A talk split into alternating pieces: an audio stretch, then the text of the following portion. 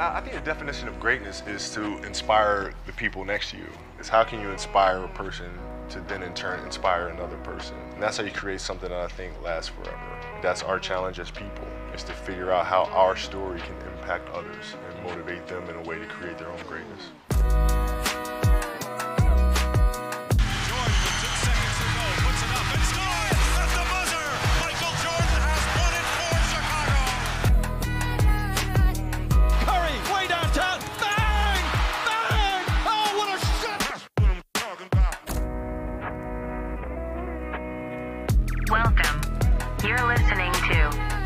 On Three podcast, hosted by Hans, Evan, and Lou.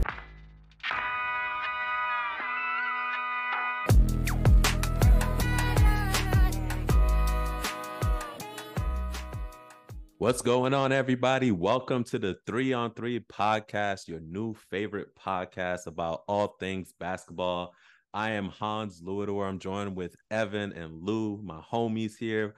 Welcome, fellas. This is our first show out the gate. I'm excited.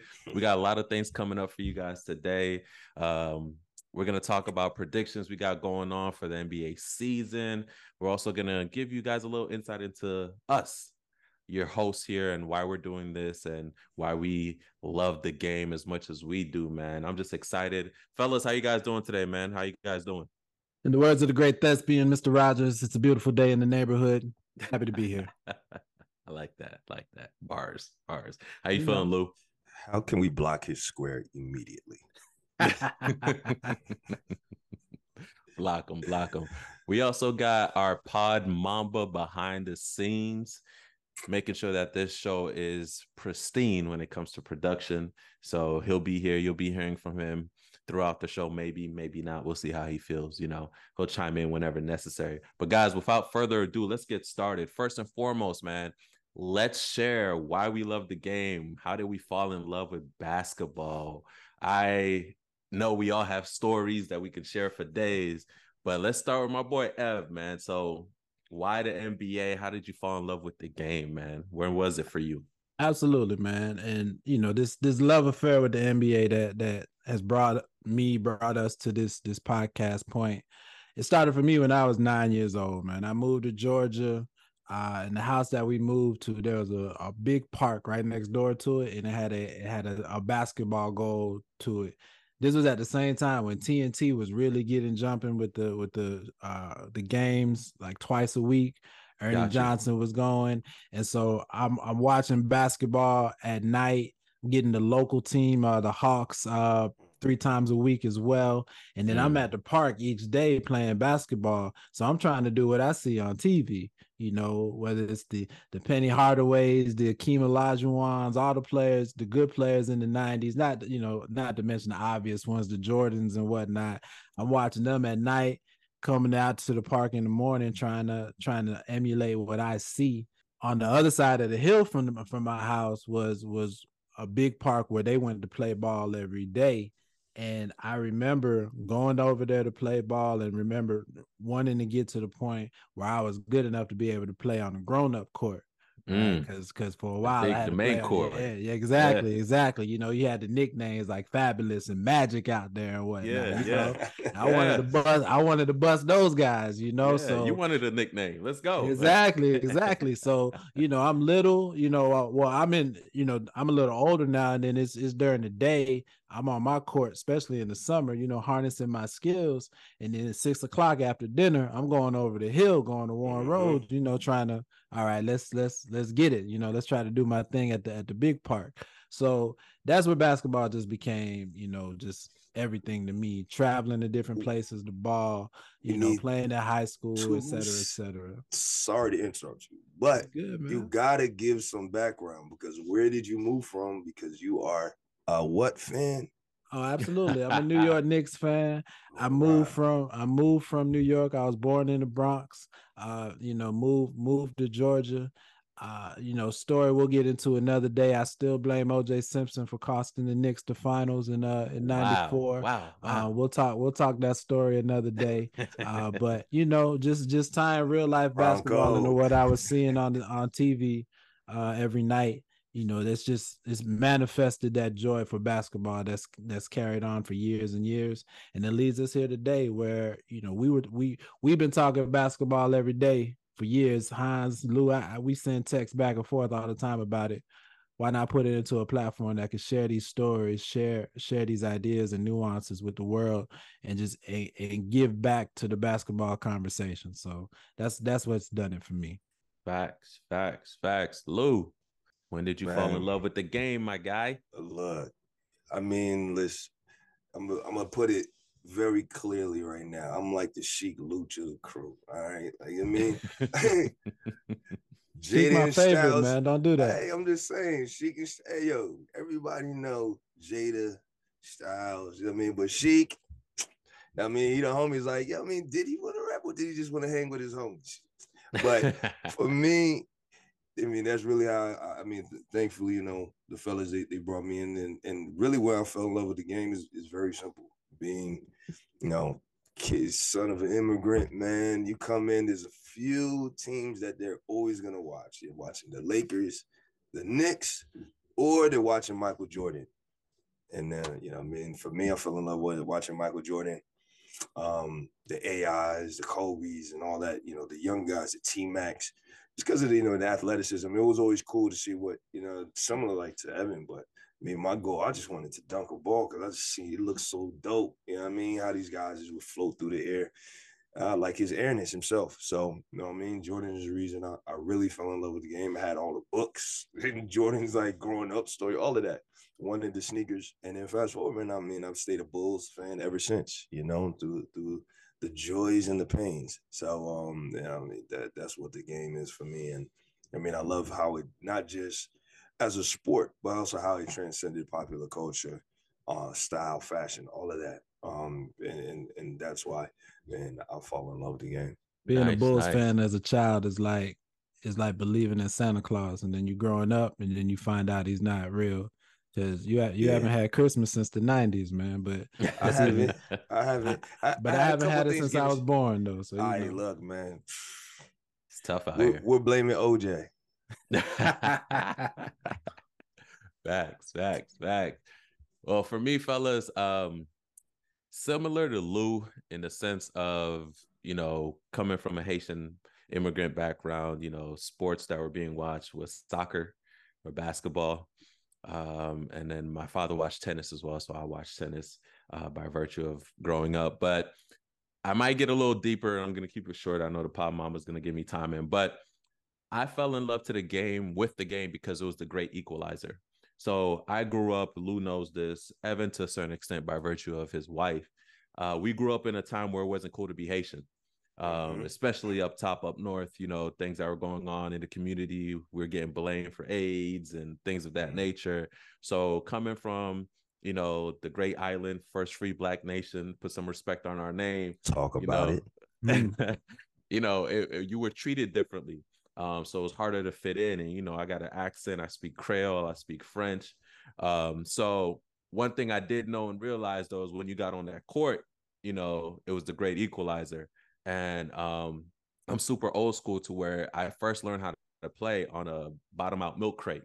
So um, that's how I made my first friends, and you know, it just it kept going from there. So I fell in love with the game because it allowed me to really be accepted somewhat in this American culture, and it allowed me an avenue to make friends, which I have right now. Right, these guys here, I've balled with them. I've been on the court with these two fellas. We've had our wars. We've gone against each other. We've teamed up and gone with people. So we've had our wars. So it still rings true to my life till this day. I fell in love with the game because it gave me an opportunity to, for lack of a better term, be accepted by my community um and you know be given a shot in multiple ways so you know um I have my share of heartbreak as well. So in my household, the Knicks were watched and the Lakers were watched because that's what my dad was a fan of.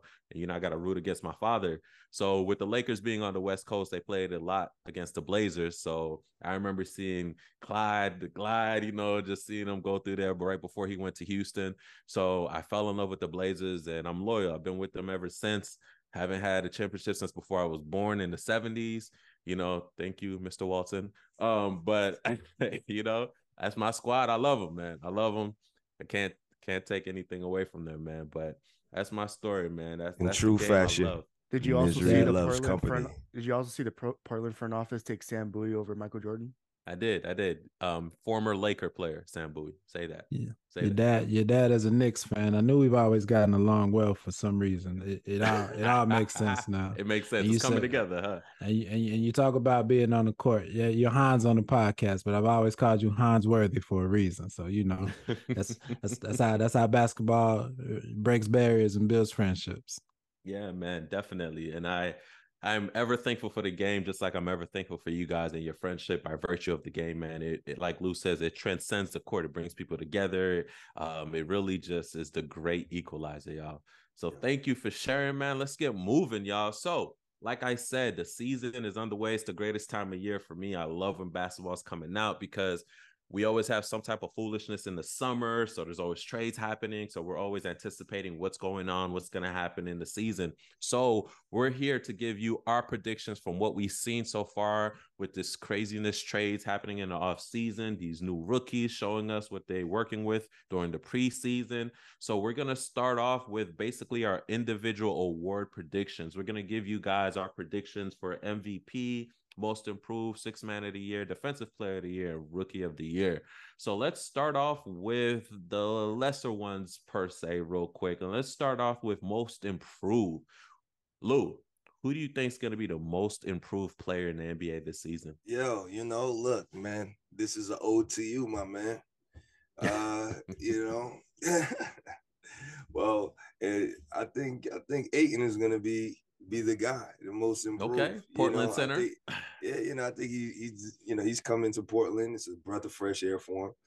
Uh, it wasn't working for him in Phoenix. He clearly wasn't wanted, uh, and I think it was evident, you know, just on the play, on the court, off the court, and and I think what Ayton's going to do, he's going to make it a point to to to emphasize the fact that you know he deserved to be drafted as high as he was. He deserved to be somebody that a team can build around, and I think that he's going to look to try to make Portland his long term home by by really making a statement as as looking and trying to be a top center. Uh, not just on the Western Conference, but also in the in the NBA. So look out for Ayton being the most improved this 22 or rather this 23 24 season. I can't disagree with you on that. I think him moving to the situation will kind of free him up. The burden will be lifted off of his shoulder from what he was trying to carry in Phoenix and what they wanted him to do that wasn't working out. There was a lot of pressure on him. Now, granted, yes, we're not in any contention by any means for a championship. Uh, we're looking at playing at best, if I'm honest. So it really just gives him the opportunity to just go out there and ball. So I, I really see that happen, and I really do. Um, and just to stay on the Portland tip, my most improved was going to be Anthony Simons because I feel like at the end of the day, he's going to take that mantle, sort of say, for uh, for Dame. Now again, it I get it. Scoot's there. He's gonna ball out. He's gonna do his thing as well too. But I also think that Simons has some type of experience with the system. He's worked with Billups already for a year or so, and he's just really been itching to kind of step up and show out and let everybody know, like, look, he's a legit starting shooting guard slash point guard. What's a guard? We discussed this already um, in this league, and he can carry that mantle. He can give you, he can give you 2023, like solid. And I think that pairing him with the freedom that Ayton has, it's gonna play well off of each other. I really do think that Anthony Simons, like he's gonna make that next lead. That's my pick for most improved, but I definitely see Ayton too, though. That's the So do you sleeper that people see- so-. Yeah, do you see Simons being you know, stepping up as being the the leader of of Portland now? Moving So I'm gonna be real. So I know it's just preseason. From Scoot, what I've seen, it didn't really wow me. It really didn't. But eh, you know, he had some kind of low showings, and Simons came out in the preseason and balled and really did. So I think that the learning curve for him is gonna take a little bit for Scoot. So I really do think that Simons is going to lead it, so to say. But I think once um Scoot gets that learning curve, it's gonna be given to him because I think that's who the franchise is gonna go after. Mhm. Now, granted, the only way I see it going differently is if Ayton like balls out, balls out. You get what I'm saying? Like he can then be the cornerstone of the team. You get what I'm saying? Like lives up to his number one pick. Like I'm that guy. Ball out, Yep. ball out. I don't know. I don't Yep. know. It's interesting, So- man. We'll we'll stay tuned to see what happens in Portland. Hey Hans, So my only thought from a Hans, uh, quick quick question. This is the producer of the three on three of three on three, uh, Christian Gonzalez. You know, I just want to chime in real quick. Uh, I have a Pod quick question. For, I just have a quick question for Hans. Um, does is it just me or does Anthony Simons look like a Walmart version of Bi? Oh, he Really? absolutely looks like his little brother. Um, He said great Walmart. value You trying to the great value Yeah. version? Get out of here. Well, I Get mean, I, here. I'm just like as, as far as looks wise, doesn't he kind of look like Bi? he he, he No, he looks like his little brother. He looks like yeah. he does, right? like they're cousins. it look like he looks like the he looks like if Brandon Ingram was in twelfth grade, uh, Anthony Simons is in ninth grade or maybe eighth grade. I need Yeah. a paternity test Uh, done uh. quickly because I'm trying to figure something out. Listen, as long as Yeah. as long as he doesn't give a showing like Brandon did during this uh FIBA, that's that's what we don't need. So I, I need him to. So so the one thing I was gonna I was gonna say to the to the Ayton pick, my only thought of it from a from a most improved player standpoint is that we've seen Ayton as a 20 and 10 player before. Uh, you know, uh, he's he's gotten respect during Phoenix's championship run, right? And then he regressed the, the couple years afterwards. So from an award standpoint, would he get the recognition for returning to his level of play with you know with, with slight improvement. Like if you've established the level already to an extent that you can get to and then you regress will you get rewarded for returning back to it? Um the interesting thing about the Ayton and the the Simons pick is that combined you're making you're kind of making the argument that the team would be better than expected and i think that's the pathway to one of them getting winning that award is that the bar is set low for the blazers as a team uh, from a, from a projection standpoint. Uh, so if they over you know if they overachieve from their expect if they're actually in the mix i think that's the biggest argument for one of those two players uh, winning that award even more so than the numbers that they put up because they've been putting up numbers for for a couple years. Um it's it's putting some unexpected success team success behind those numbers. Um so i could i, I could see that as a pathway if that were to take place. Um it'd be interesting to see you know do they are they are they trying to embrace being bad or are they trying to embrace being as good as possible um so Mm. i think that'll be that that'll be interesting to see and that'll play out itself somewhat based on just how they come out the season and do um i won't i won't i won't set you up to give us your feelings on uh chauncey billups as a coach right now um but you know depending on how they come out the gate i think i think that'll that'll play their team success is going to dictate their their award success Got you. Well, Uh, since you got the mantle, man, give us your pick, man. Most improved, Ev. So I'm looking at Cade Cunningham. Um, and I bounced around a couple different players, but I landed on Cade. And, and and here's the reason why. You know, he had his rookie season. Uh, I think his rookie year was underwhelming uh, for for a number one pick.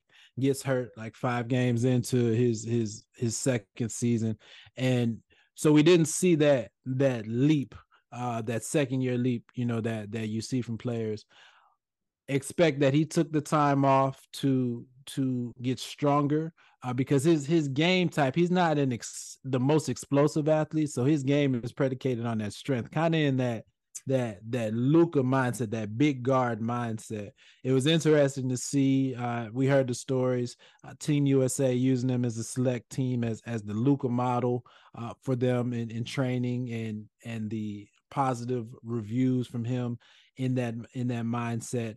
So if he's going to be the man for Detroit, this is the season where he takes that leap both physically and just from a game standpoint to start putting it together.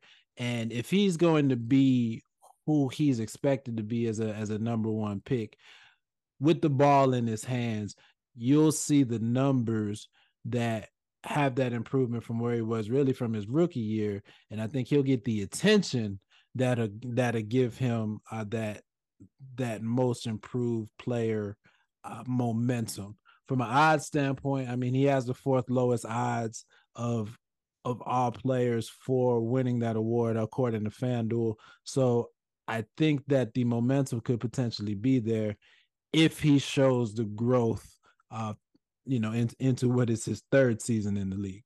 I think also the FIBA showing has definitely given him a boost in exposure for that. Um, just watching the games I saw, I saw improvement for him. But I think similar to your Blazers take, there's going to have to be a, some improvement in team success as well too for him to continue to get that exposure because unfortunately Detroit is kind of like a black hole uh, right now, at least, or has been for a couple years when it comes to uh, just viewership. Period. Right? We don't see any Detroit games unless you're really a baller. You got league pass and you're kind of tuning in, or they're playing your team. You're seeing it.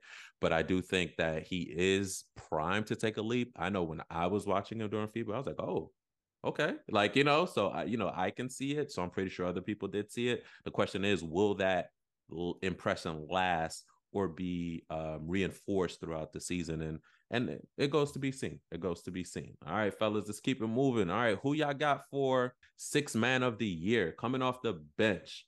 Who's gonna make that noise, Evan? Who's gonna make that noise?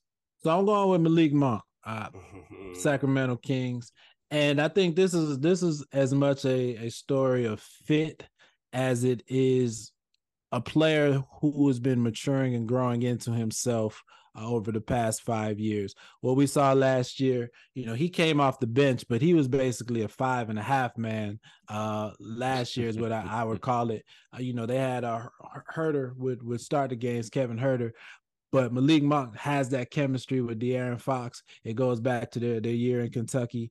You can see the confidence in this game. He's always been a bucket getter. I think that again, that team, that team success uh, part of the of the story uh, does play a part. I think that he'll get the minutes. I think that he'll get the opportunities to to score because in their offense, because they're such a high powered offense, they need him to bring that volume in order for them to be most successful because they're not, you know, they're not a defensive team. So I think the numbers will be there. I think the continued fit in the offense will be there, and he'll he'll have the opportunities. He, he may play more minutes off the bench than all of these these other six man candidates. Uh, so I, I think I think Malik Monk's gonna be gonna be right there. Now, if Sacramento falters some, of course they were third in the West last year. The West is, is fully loaded this year if if they falter some, that's going to hurt his campaign some. But if they maintain that level of competitive competitiveness in the West, he's going to be a big part of that. So so I see Malik Monk as a, as a good pick for for six man of the year. Solid, solid. Definitely with how Sacramento was trending, and like you said, he was kind of like five and a half. So I wonder if he'll be able to fully embrace that role, depending on how the lineup is going. But they're really still trending in that direction. We saw in the preseason, like the way they're playing Golden State, it's like a legit like regular season game. They got that fire. So I love to see it. Can't wait to see who you got, Lou. Well, I got the, the, the kid out in, in, LA, man. We're staying on the West Coast, but I'm going with with Rui. Mm. I think I think Rui's uh his I know Austin Reaves gets, yeah, Austin Reaves gets talked a lot about you know the young guys on that on that squad. And I think Reaves is, you know, found him his spot as a as a starter now. So um, I think Rui's going to be the guy. Um, Vanderbilt, I think is their starting power forward at the moment, and um, you know, I think Rui already averages more points, or as of last season, averaged more points than him. And then you saw what Rui did. Uh, he was a big part in in in their postseason uh, their postseason run. So you know, I think Rui's going to really come out and um, get more time really show his impact and what he really means to, to the Lakers squad. Uh, and you're going to see his stock go up, man. And I think he's going to be really that sixth guy that's really going to give them what they need and lead the second unit. Um, even you know, as, as, a as a young guy in the league. So I mean, watch out for Rui. I'm expecting to see some some things out of that dynamic for. I Definitely. think the thing you said that's most uh, relevant there is that Vanderbilt is starting, but Rui might be a better fit from an offensive standpoint Mm-hmm. If if he continues with that three point shot that he showed last last year, uh, you know, eleven points per game last year, four and a half rebounds. He looks he looks huge on the screen.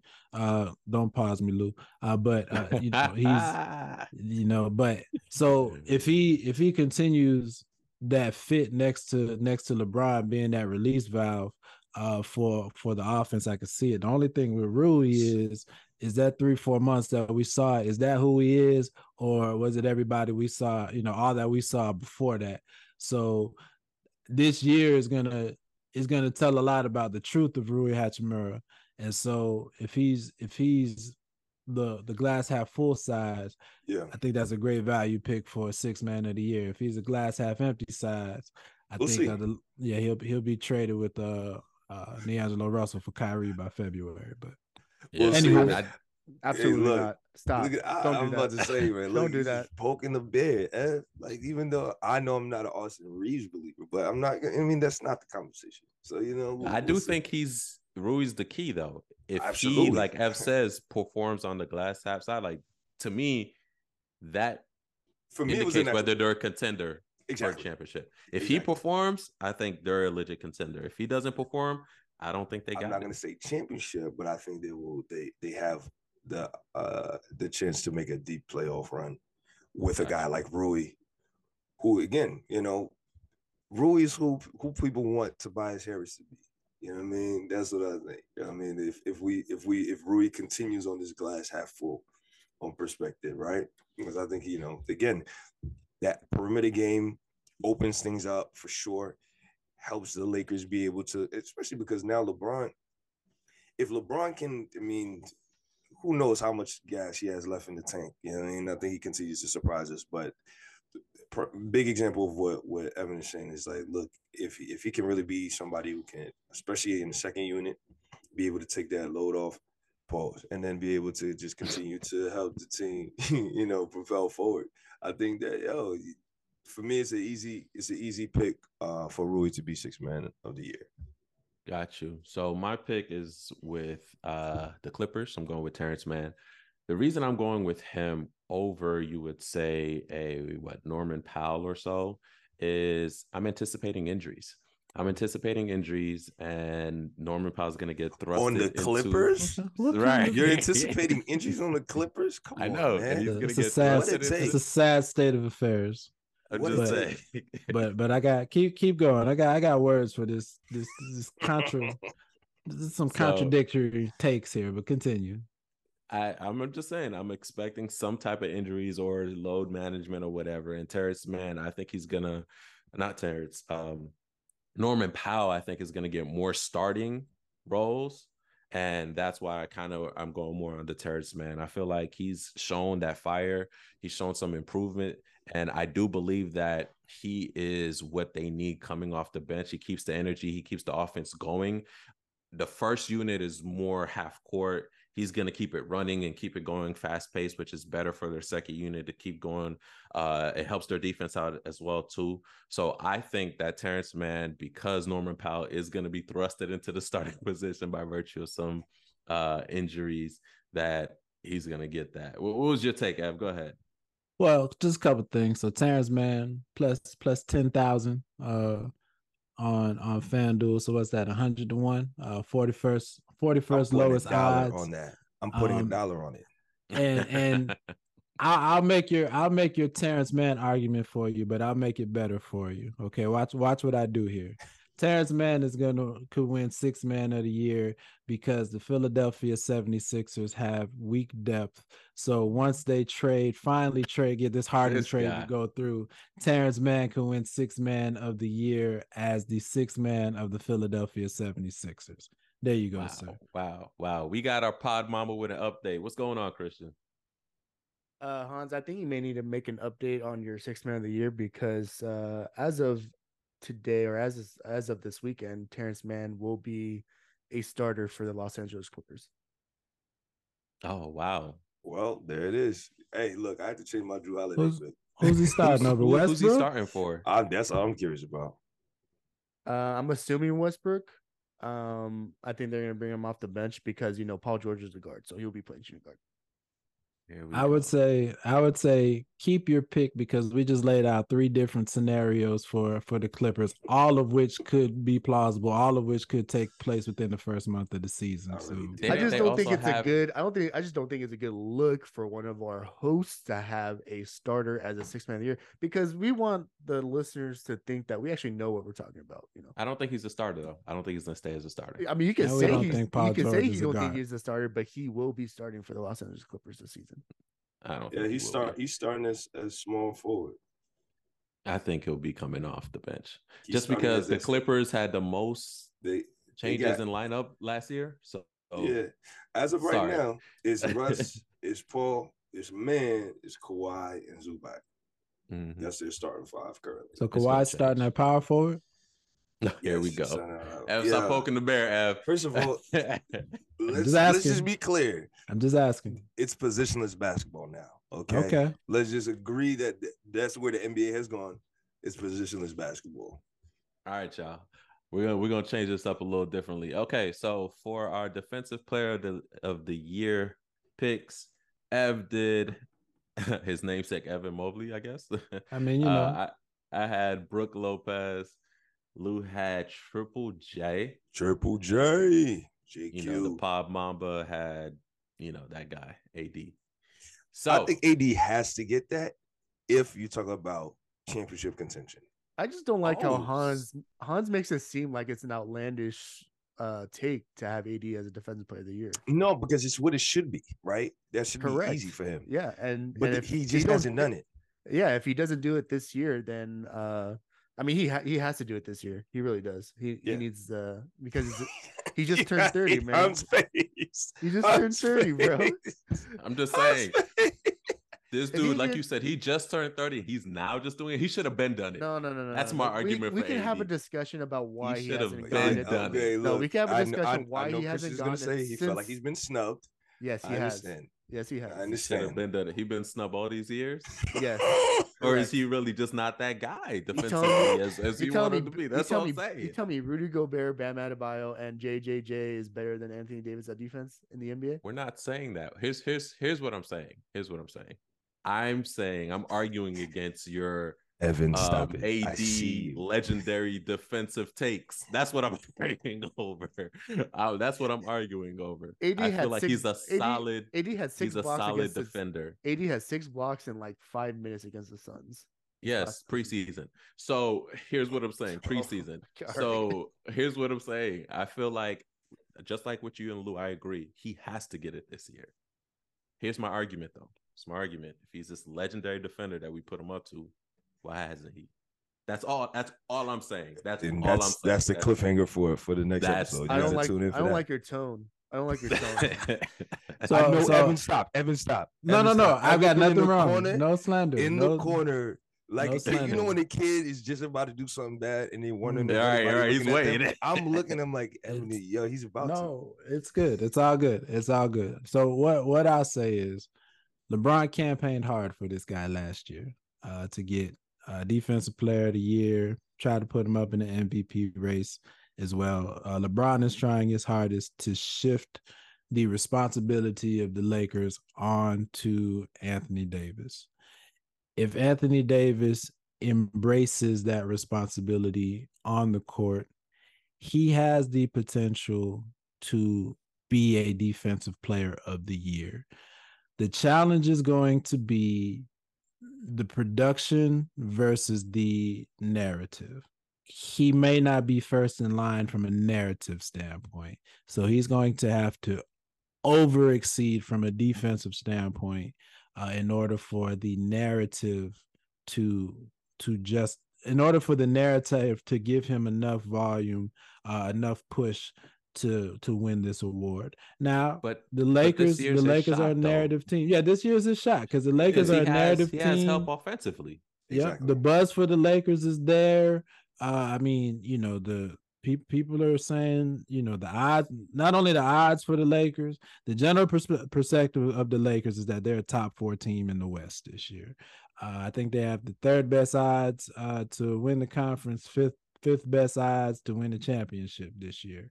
So it's all set up for him to take advantage of that narrative uh, from an award standpoint. He just has to go out there and do it and be and be consistent. And I, I'll reserve any Anthony Davis, any Los Angeles Lakers uh, praise or roast for y'all got 30 days. I, I won't I won't I won't bring any of them until until December. I want to see the first month of the season for the Lakers. Yeah, I I I, right. I agree with that. I agree with that.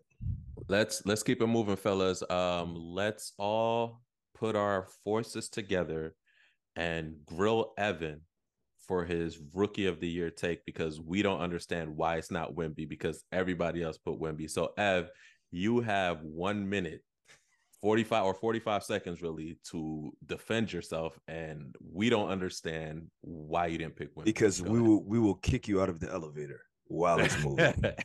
go ahead. Well, Elevator pro- pitch. pro- what were you thinking? One. were you drunk? Give us a when story. does when does everybody's doing it ever start off as a great idea? Um, but my my Chet take is simply this. Oklahoma city severely lacked a center and interior defensive presence last year.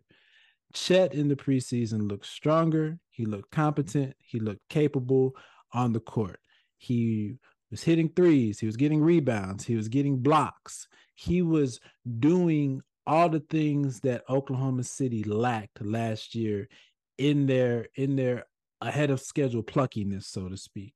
They're another team that's trending upwards in their per, perception and projections of where they can accomplish this year.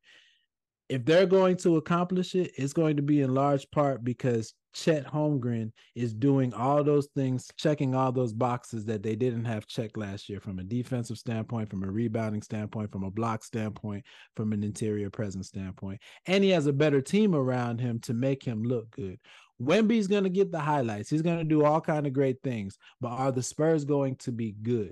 Are they going to be empty stats, so to speak? So my argument for Chet versus Wemby is stats versus substance. When we get past the halfway point of the season, if the Spurs are the one of the bottom two teams in the West, and the Oklahoma City Thunder are one of the top five teams in the West, in part because Chet Holmgren is putting up those solid numbers. I think the argument is going to be there for for Chet to get Rookie of the Year. What- Is you know- Wemby going to play 82 games? You You know, know- I, I mean, that's another part of it as well. Go ahead, Lou. Go ahead. Go ahead. I was about to say this. This sounds like this sounds like a conversation Stop it. that was had in 2000, 2003. It was two guys. Is is that kind of what He about to say? LeBron and Carmelo. I already know what he about to say. Wow. wow, this sounds familiar. Listen, man. By the way, who did you say should have won that MVP? That should have won that rookie of the year? Was it LeBron or Carmelo? Who do you think? Who did you say deserved it? I mean, listen, man. Don't don't don't don't I'm just, I'm don't, just asking don't get questions. Don't get I'm me asking on record questions. on that. Listen, Don't get you on record. Listen, Don't man. put your wax Melo, on. Melo, Melo, Melo used to bust LeBron on on regular the first six years of their career. All right, don't don't don't get me going down that path. Okay, So I was here's- just here's why- curious. here's why you're wrong, Ev. I'm Um, wrong. here's why you're wrong. Um, I think Wemby is going to get it because he does everything that Chet does. I don't know what you mean by stronger. Like, is it physical, like bench press stronger, or all he looks around stronger. No, Okay, he okay, looks. yeah, that- yeah, no. he, he looks. yeah, you know, physical. okay, yeah, yeah, yeah he no, looks physically I, agree with that. I wasn't sure. Like, I thought you meant like stronger out the gate. That's what I thought you were. oh no, no, no, with. physically stronger. So um, I think Wemby has shown us uh, that he's willing to meet, if not exceed expectations. I do think that you are right in the sense of Chet has a better team. He has Shai. Like that's all you need to say. Like he has somebody who was literally in the MVP conversation last year and will probably be in it again this year. Now, granted, San Antonio doesn't have that at all. But rookie of the year for me notoriously has been individualistic. How are you performing? What's happening? I don't think it's going to be the narrative of the team. I think it's going to be the narrative of who's getting these highlights, who's making things happen. Now, what I will say is that game will be circled when they play against each other because they were going at each other definitely during preseason. So people are going to tune in. And I think that will shift the narrative if Chet outperforms Wemby in those individual matchups, just like you were saying with LeBron and uh, Melo. if Chet outperforms him in those individual matchups, I think it will further thrust him into the conversation. But honestly, bro, it's already it's locked in, bro. It's checked off on everybody's like thing. It's it's Wemby, bro. Like this it's dude- Wemby's Well, to lose. It's I- Wemby's to lose. Yeah. basically. It's Who Wemby. was It's it? it's Wemby's to lose. It's Wemby's to lose. I'll just, I'll just give you two two quick things. It's Wemby's to Yeah, lose. we gotta go. But one, you know, is is it is it fun if we all pick the same person? I mean, we we can we can have Wemby Love Fest later in the year. Uh, but two, usually when multiple rookies are all on bad teams, it's about the accumulation of stats. But when you got a rookie that or rookie because it's the second year, but when you got a rookie that may be on a very good team versus producing versus a rookie that's on a bad team, like a conference could- finals team. I mean, you never know. You know that could that could potentially shift the argument there. I see. I see your, your foreshadowing there. I see what you did there. I see what you did there. Um, all right, y'all. MVP. Who is going to be the MVP of this NBA season? We all had different takes on this. This is Hey wild. man, I'm just gonna jump in- because you already segued me. I did, My I did. boy Go ahead, Shai man. Gilly, bro. Shai Gilly is continuously upping his game. He's gonna be right back in the conversation. You see, uh, like with Ja, how he was able to then really kick up his game, be in um in in, in MVP conversation.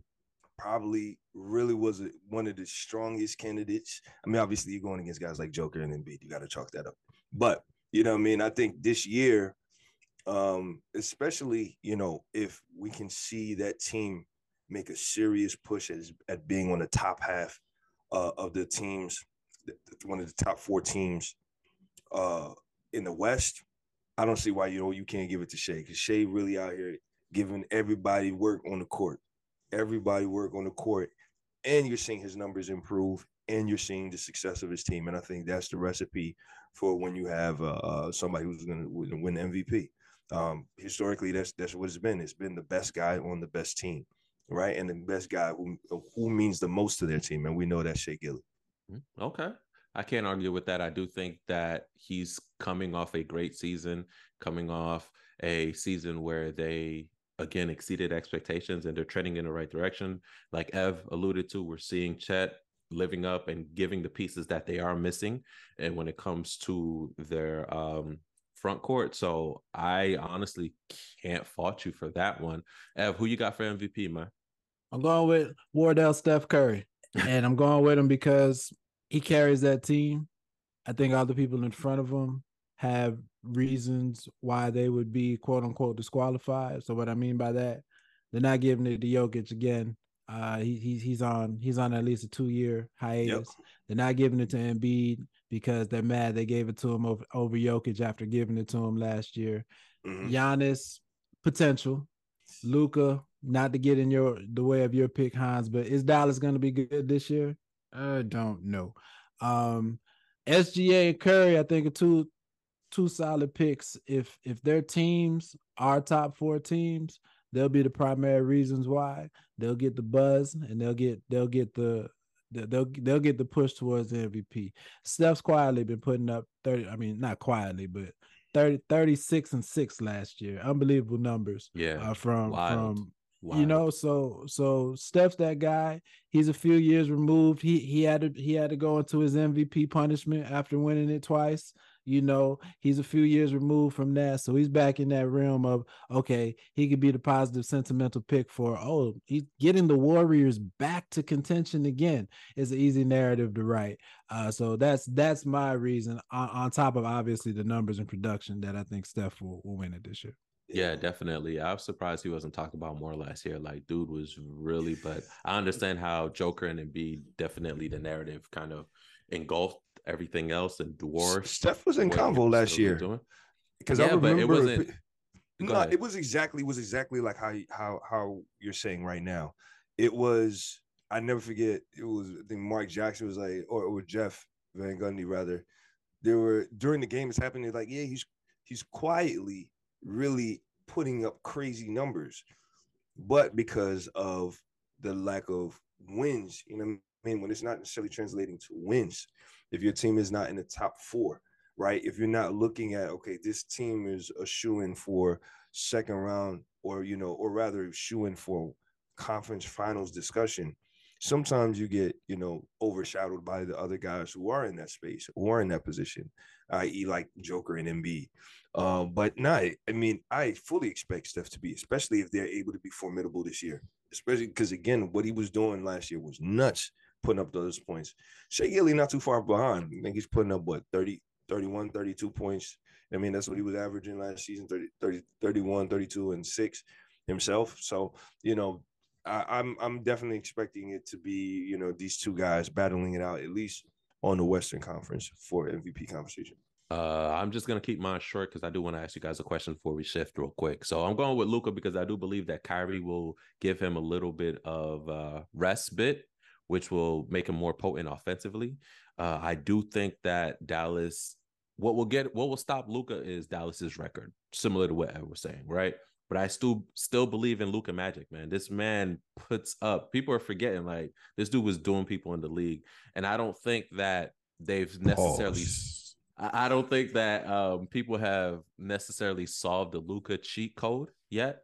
I still think he has a lot to give, and I do think he's going to put up some crazy numbers and still be in the conversation and running for MVP. My question before we shift gears, guys, how much do you think this new NBA rules of having them play at least 55, 65 games in order to get these awards is going to play into people achieving these awards? Are we going to see a drop off of our kind of recurring players that are typically always in contention for these awards, or are we going to see more people in contention for these awards by virtue of this rule? I think a combination of the rules, a combination of the uh like in season tournament, the outright pressure from NBA leadership to put emphasis on the regular season.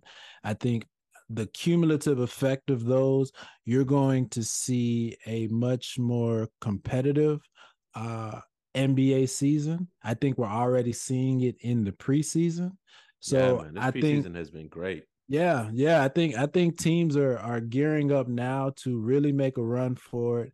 I I think that the the resting players uh was probably more an outlier than the narrative because you know you the, the majority of your non-superstars they're trying to play. So I think that the pressure's now on the superstars. Hey, listen, this we got to be serious about this season. And so I think it's going to be beneficial for awards races, for the overall perception of the league, and for the games that we get this year. I'm I'm so excited about this season. I think one or two things are going to happen. It's either that the incentive, incentives behind winning awards like MVP and so on, are going to be significant enough that it will make players care, or the exact opposite.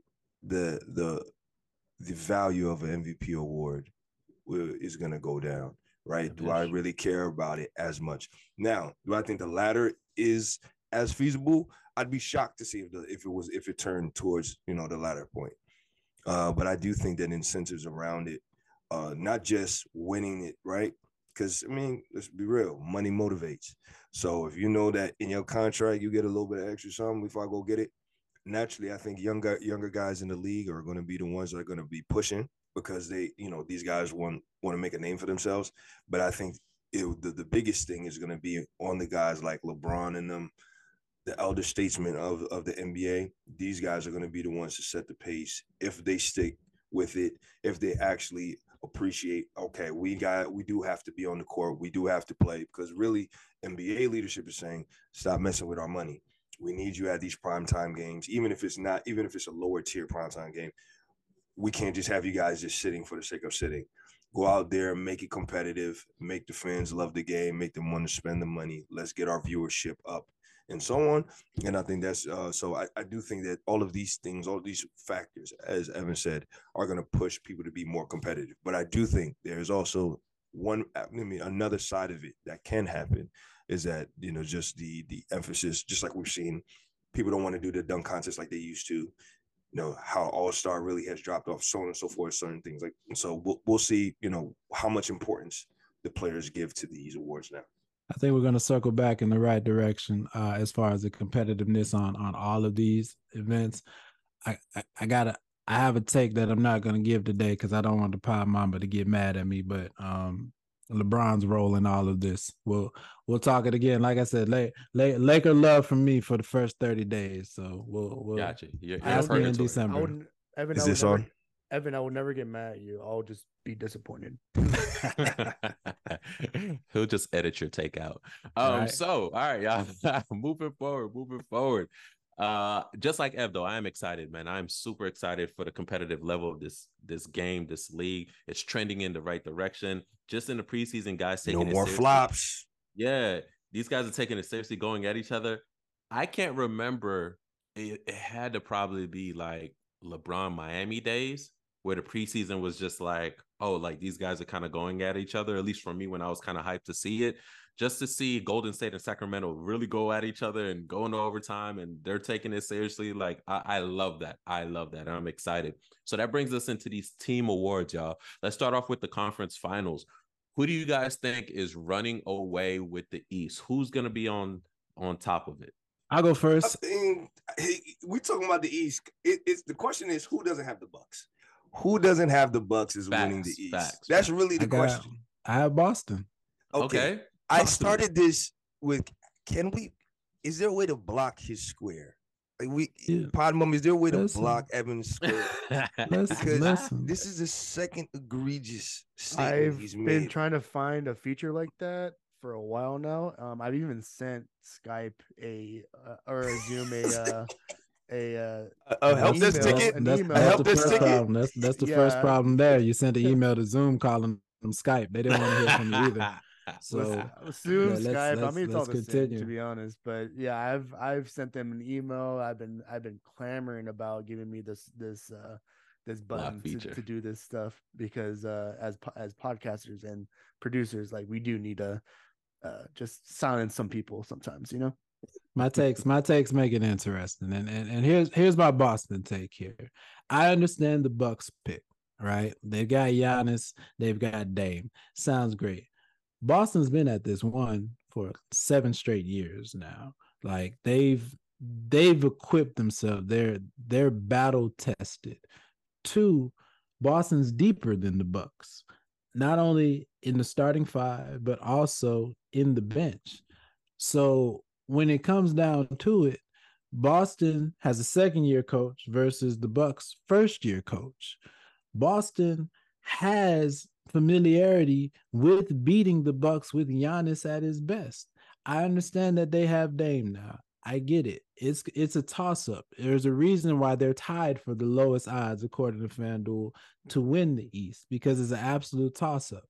When it comes down to it, I think the institutional knowledge the wars that they've been through the the collective uh you know the collective understanding that they already have instilled that the bucks will be spending this season trying to gain gives boston the slight edge. Now if the bucks win i, I won't be you know tremendously surprised. I think they'll be the, the top two teams. They'll be the teams there. It'll probably go seven but i give i give boston the slight edge based on what they've already accomplished as a group Got you. And for me, honestly, I was vacillating between the two. Um, I don't think that Vacillate. outside of those two, it's going to be anybody else. I really do think that it's going to be Boston or or the Bucks. That's a big Um, word. That's a big word, Hans. Word of the day for you. Yeah, but it is maybe Spell that. maybe. Is that with two S's? or is that an SC? Listen, let me type it into Google. All right, y'all. West Side, West Side. Some say it's the best side. Who we got coming out? Who's not choosing Phoenix? So Uh, I think the funny part about Lou. this is that we all had different picks for the West, Mhm. which speaks to how wide open the the West is. Uh yeah, definitely. Let's let's let's let Lou talk talk his pick first. Yeah, I mean, realistically, my, my pick is a troll. it is a troll, but uh, you know, I, I I think that they have a shot. You know, barring any They trade, being the Clippers. absolutely, I'm getting there. Barring any trade with the Philadelphia 76ers, because if they the Clippers are to acquire James Harden, I will strike that from the the the the, the scroll immediately because I do not think Harden will at all move the needle to uh, help the Clippers win uh, uh, NBA championship or Western Conference Finals. So no, I think that the um, I think that the Clippers again, like we're talking about with a bunch of different whether it's players or teams, like this is the year to do it, and if they don't, forever hold your peace. And I think this is it for the Clippers. You know, I think this is really going to be the last year that they're going to be able to make a push, and it's either you get to that Western Conference Finals, or you know what you guys are going to blow up the team. So I think they're going to do what they need to do to make a push for that this year. I think we see all the guys come back healthy.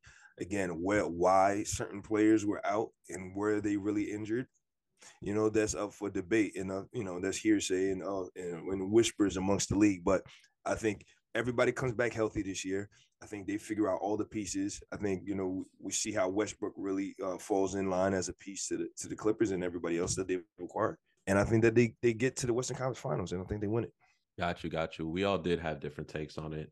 Um, my take, I don't think is too crazy. It's Denver. I don't see. I don't think they'll be an easy team to knock off. Uh, they're fluid. They have most of their pieces coming back, minus one or two uh, death issues. But I do think they're the team to knock off. They're the team to beat off the throne. They're solid. Jokic is solid. So they're they're the team to beat. Ain't ain't too much going on there. Have any take on the Western Conference for you? Well, you know, I had I have Phoenix, and it's for two reasons. I think uh, KD and Booker got some time, time in the fire last season.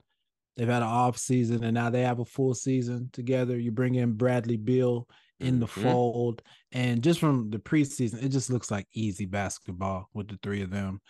That mixed with say what you want about the pieces that they picked up in, in their bench, but they did the defensive together juggernaut Nurkic. Listen, I'm surprised we didn't have him in the in the in the defensive player of the year conversation. He might have been our fifth pick, but I, I think how to spell his name. I think they did establish depth though around those three players. Uh, so I, I, just think that they're going, they're a more complete team, and just that level of easy basketball is going to be a tough out. Um, again, the West is a toss up. I mean, I, have got I've got a backup pick that I, I, don't even want you guys to worry have you, about. Have you have you ever like ate a bag of chips, but it, like when you open it, it was like mostly air, and you're like you're still hungry afterwards. kind of like it's like empty calories. Wow! So every, every bag of chips, every bag of wow. chips ever made. You know what? You that's my nickname for bucket. Devin bag, bag of, chips. chips. Booker. Wow, empty bag of chips. So I'm, I'm doubling with... down on this Phoenix pick just just so I can drive Devin Booker down your throat. Pause. Pause. This year. whoa, so, this whoa, year. whoa. We're not that kind of podcast here. my my concern is with Phoenix, and we're gonna end it on this take, y'all. We got two more takes we're gonna give you guys on the next episode because I don't want to rush in. They're great takes, our bold prediction and our NBA championships.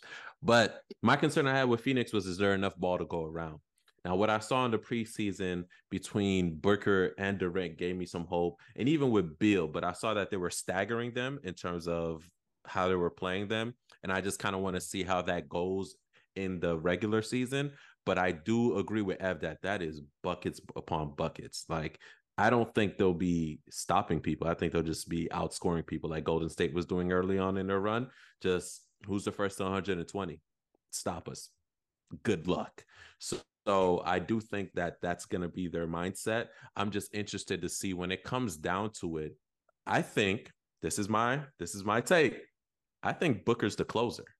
He absolutely is. It's not even think. I know it's is his team. Is, he's getting the ball first. yeah, I, I Durant think, said it. Durant yeah, has said it. he said okay it. Okay. Yeah. Okay. It's Booker's the closer. Durant's looking forward to being off the ball, cat, catching it off of Booker action and having to deal with one defender versus two or three, which he's dealt with his whole career. And Bradley Beal, same way. Booker, primary not, option. Not when the 2016 Warriors when they had to defend everybody else, but well, you know, you know.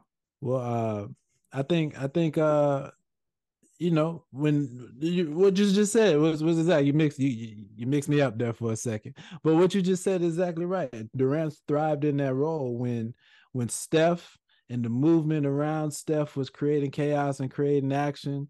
Durant was loving. Uh, listen, this is this is candy store right here. You know, easy one on one buckets. Who's stopping it? I think Durant's looking for that same thing with with Booker. And Booker's listen, B- Booker's got that action, man. I I I know we in disagreement over over the value of Devin Booker. Uh, but I think I think Devin Booker's gonna have a great season. Durant's gonna have a great season. And Bradley Beal is gonna be like, look, the weather's better than DC. The golf is better than DC. I mean, oh, wow. He, he's gonna Listen, be having the time of his life.